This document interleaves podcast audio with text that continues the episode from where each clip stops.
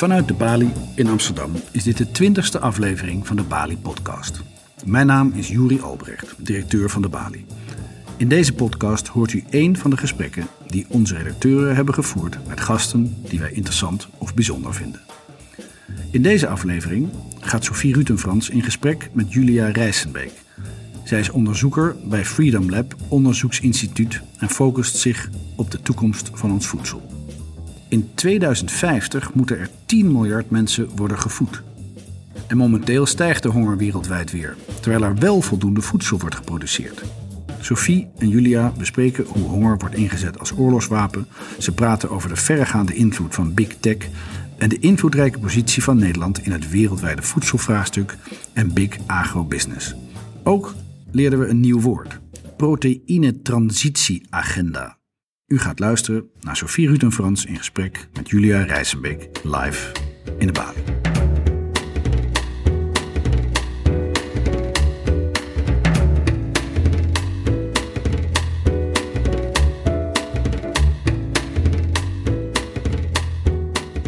Julia, ehm, nu je hier bent, dacht ik, als ik een voedselonderzoeker uitnodig voor de podcast, dan ehm, ben ik wel verplicht om even het menu van de Bali aan je te laten zien. Want uh, wij hebben hier natuurlijk ook uh, heel veel lekkere gerechten um, die we hier iedere dag uitserveren. En ik vroeg me af, uh, wat, wat denk je ervan als je het zo ziet? Um, ik werk als onderzoeker bij een toekomstinstituut. En we hebben gezien dat voedsel en het voedselvraagstuk een van de meest relevante vraagstukken is van onze tijd. Dus daar hou ik me wel mee bezig. Maar om dat even, om het idee van een foodie of een, uh, een uh, fit girl met een eigen kookboek uh, even opzij te zetten. Maar laat maar even zien het menu. Dankjewel. Het is nog vroeg.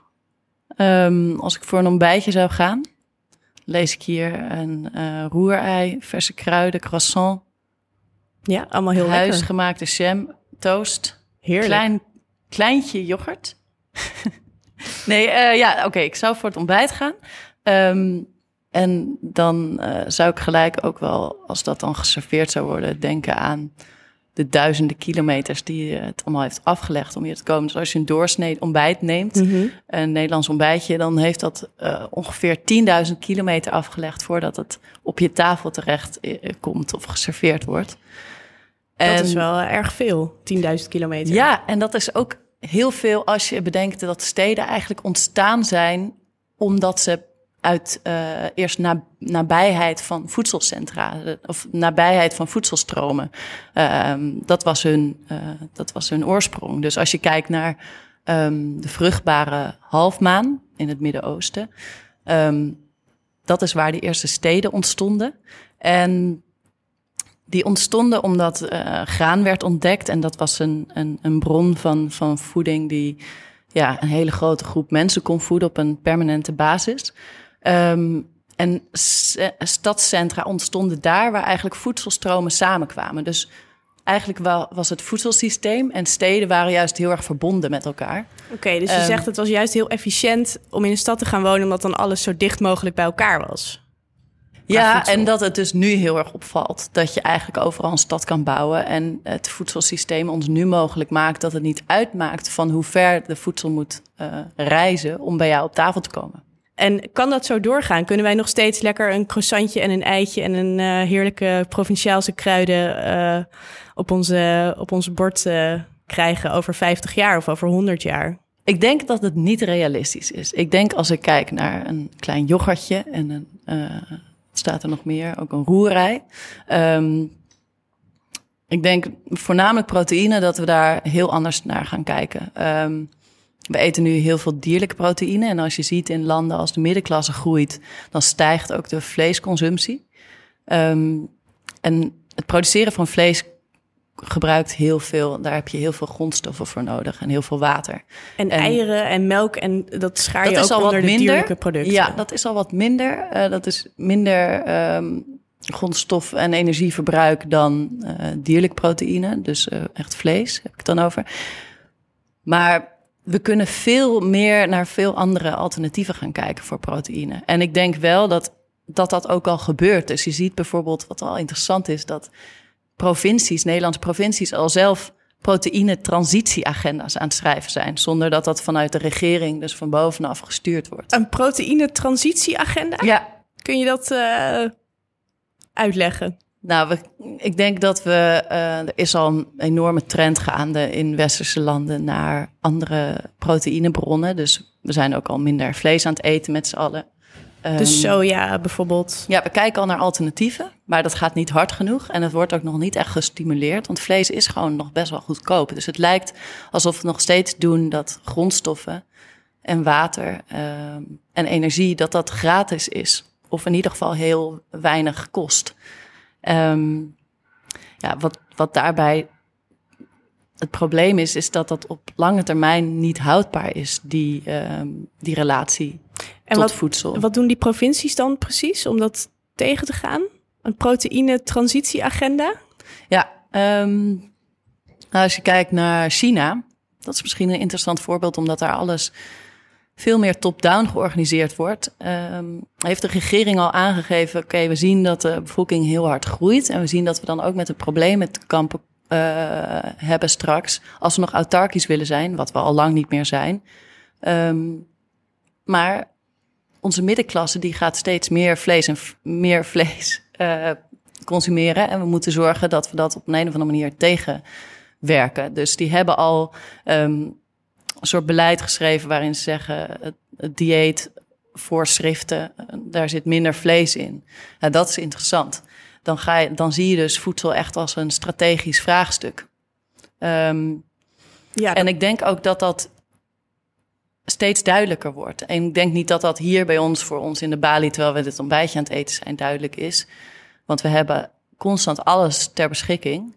Ik denk wel dat het belangrijkste vraag is: hoe gaan we dat op lange termijn ook zo organiseren? Um, om even het probleem te schetsen, waar we, wat er op ons afstevend. Um, in 2050 moeten we 10 miljard mensen uh, voeden. Um, de bevolking in Afrika die groeit, die verdubbelt tot dan. Um, en dit gebeurt in een wereld waarin we steeds minder grondstoffen, of die worden schaarster. En klimaatverandering zorgt ook dat de landbouwgrond steeds minder ter beschikking staat. Ja, en tegelijkertijd zie je dat, ook al hebben we een heel goed georganiseerd uh, voedselsysteem hier voor ons in de westerse rijke landen, je ziet dat op andere plekken in de wereld dat honger weer aan het stijgen is. En dat we eigenlijk genoeg voedsel hebben. En je ziet ook dat er een derde van het voedsel wat geproduceerd wordt, wordt verspild. Uh, wordt weggegooid uh, of uh, raakt verdorven, et cetera. Ja, dus wij hebben eigenlijk veel te veel. We kunnen het niet eens op. We moeten het allemaal weggooien. En in andere landen hebben ze veel te weinig. Ja, ja dat is heel simpel gezegd. Het is natuurlijk redelijk complex. En ehm, je ziet bijvoorbeeld een land uh, als Congo, waar eigenlijk je de meest vruchtbare grond hebt. Een land dat eigenlijk zelfvoorzienend zou kunnen zijn, omdat dat door politieke conflicten um, niet functioneert, dat zij voedsel moeten importeren. Dus het heeft niet zeer te, zozeer te maken met het ene land heeft genoeg voedsel en het andere heeft. Nee, het gaat echt tussen, om strategische vraagstukken tussen landen. En wat zo interessant is aan het voedselvraagstuk is, we hebben het heel veel nu over big tech en het, ja, de macht van big tech. Uh, Facebook zit nu uh, in de hoorzitting. Um, wat, hoe gaan zij ons dagelijks leven domineren? En wat daarbij misschien een beetje onbelicht blijft, is de macht van big food bedrijven. Dus um, we zien dat we ons globale voedselsysteem meer en meer beheerst wordt door een kleinere, kleiner aantal grote voedselbedrijven.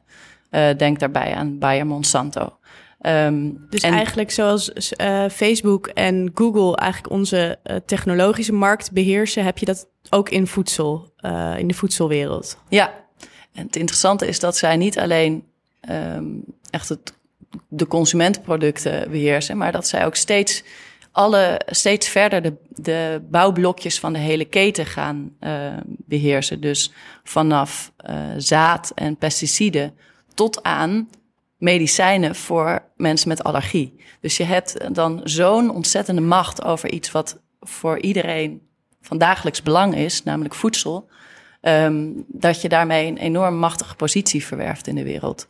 Dus ik ben aan het kijken, wat is die dynamiek van die big food bedrijven? Ehm, en hoe, hoe zal dat er in de toekomst uitzien? Hoe zullen die zich ontwikkelen? Hoe zal digitalisering uh, van de voedselketen eruit zien? Hoe, wat zijn de nieuwe technologische innovaties in de voedselketen? Uh, je schreef een stuk in de Volkskrant en daarin schreef je ook dat wij in Nederland eigenlijk een heel erg grote rol kunnen spelen in uh, ook die herverdeling van voedsel en misschien de oplossing wereldwijd wat dichter bij elkaar kunnen brengen. Hoe, hoe kan zo'n klein landje dat nou zo'n grote rol spelen hierin? Ja, dat is fascinerend. Nederland heeft, heeft echt een sleutelpositie in dit voedselvraagstuk. En dat komt omdat wij met ons kleine landje, wat je zegt, uh, het gepresteerd hebben om de tweede uh, exporteur van voedsel te zijn wereldwijd. Dus na Amerika komen we. Daarnaast hebben we heel veel kennis op het gebied van water. En we hebben een hele innovatieve food- en agri-sector. En we hebben een paar internationale grote voedselbedrijven die, die over de hele wereld opereren. En daarnaast is Nederland ook nog eens, staat het sterk in het internationale um, debat over voedsel. Aangezien Nederland een van de grootste donateuren is van, donoren is op het gebied van voedselfondsen. Dus je hebt het World Food Program en je hebt het International Fund of Agricultural Development. Nou, daar geven wij heel veel geld aan. Dus je ziet eigenlijk dat Nederland heel veel vingers in de pap heeft op het gebied van dit vraagstuk. Ja, misschien heb je gehoord, afgelopen maand was uh, Nederland voorzitter van de VN-veiligheidsraad. Ja. En Sigrid Kaag, die heeft daarin, uh, tijdens de, het leiden van het debat, heeft ze het, hongervraagstuk uh, ingebracht. En dat is wel interessant. daarmee laat ze ook zien van wij vinden dit heel erg belangrijk als Nederland en we zetten dat hoog op de agenda. En ze heeft eigenlijk gezegd, honger komt voort uit conflict situaties. Maar niet alleen dat, het wordt ook nu steeds meer ingezet als oorlogswapen. Ja, en ze zeggen dat is een, een hele verschrikkelijke trend. En dat is gewoon een, een schending van internationaal recht. Dus daarmee wordt voedsel niet, uh, wordt voedsel ook een, een veiligheidsvraagstuk. En hebben landen daar een houding ten uh, opzichte van te nemen. Nou, Sigrid Kaag die heeft zelf lange tijd in Libanon gezeten en ik ben daar ook geweest. En wat je daar ziet is een enorme opvang in de regio van migratie. Dus van het conflict van, van Syrië. Ik weet niet hoeveel mensen ze hebben opgevangen, maar voor zo'n klein landje als Libanon, en dat is echt een klein landje, is dat ongelooflijk. En je weet, als je dat ziet, dat is geen houdbare oplossing. En wat we dus met opvang in de regio zijn we eigenlijk kijk, aan het kijken naar reactieve oplossingen. Terwijl we eigenlijk, als we goed ernaar kijken, vanuit Nederland wat we daarmee kunnen doen. En we zetten onze kennis op, op landbouw en op water goed in. Zouden we zo kunnen kijken naar de wereld van waar zijn de brandhaarden, waar zijn de uh, conflict situaties of waar zijn er landen waar er dit soort situaties kunnen gaan ontstaan dat er honger gaat ontstaan, zouden we kunnen kijken hoe kunnen we daar honger voorkomen in plaats van reactief met ontwikkelingshulp en, en het doneren aan fondsen, het proberen te, um, ja, dan wordt het gewoon dweilen met de kraan open. Ja, ik denk dat we uh, wel kunnen vaststellen dat er dus een heel groot voedselprobleem is wereldwijd. En uh, dat dat met heel veel uh, actoren te maken heeft. En ehm, ik vind het soms ook daarom zo lastig ehm, om al die adviezen die allemaal door elkaar heen lopen bijvoorbeeld kweekvlees, moeten we dat wel of niet eten? Biologische landbouw, is dat uh, goed voor de grond, maar produceren we dan niet veel te weinig? Moeten we juist allemaal naar een soort grote bio-industrie, zodat we iedereen kunnen voeden? Of uh, wordt vlees iets voor de elite? Um, ik vind het heel ingewikkeld om daaruit op te maken wat we dan precies, uh, welk advies we moeten volgen eigenlijk. Ja, dat, daar zit ik ook veel naar te kijken. Um, wat je noemt is heel veel oplossingen of dingen die als oplossingen worden aangedragen. En waar ook heel veel reacties op zijn. Dus moeten we naar kweekvlees toe of moeten we geen vlees meer eten of is dat onzin? Uh, dat geeft eigenlijk dit soort eh, issues geeft, geven heel goed het, uh, de polarisatie van het voedselvraagstuk weer. Dus je hebt aan de ene kant heb je de partij die zegt We moeten nog meer uh, intensieve landbouw hebben, bio-industrie. We moeten voedsel in fabrieken gaan uh, produceren. We moeten zorgen dat het efficiënter wordt. Meer innovatie, meer wetenschap toepassen. Verder ingrijpen in de natuur. Dat is de ene, uh, dat is de ene pol in dit debat. En de andere kant zegt, we hebben gezien hoe dat eigenlijk heel veel negatieve gevolgen met zich heeft meegebracht. Dus tijdens de groene revolutie hebben we gezorgd inderdaad dat heel veel mensen uit de honger kwamen. Maar we hebben destijds wel de grond zo volgepompt met een bepaald aantal stoffen, dat we nu zien dat heel veel stukken uh, landbouwgrond zijn uitgeput. Dus dan komen we eigenlijk onder de streep op negatief uit. Dus die andere partij zegt, we moeten eigenlijk terug naar kleinschalige landbouw, biologische landbouw, uh, kleine initiatieven, lokale initiatieven. Stoppen met pesticiden, stoppen met ja, het, het uitputten van de grond. Ja, en ik, ik denk dat dat een, die polarisatie in dit debat, die je heel sterk ziet, dat is eigenlijk, die houdt een valse dichotomie in stand. Ze zegt eigenlijk of technologie of biologie en natuur. En ik denk dat dat ergens in het midden ligt natuurlijk uh, de oplossing. Um, want wat, deze, wat dit debat goed blootlegt, is dat um, onze verhouding tot de natuur waarschijnlijk fundamenteel veranderd is.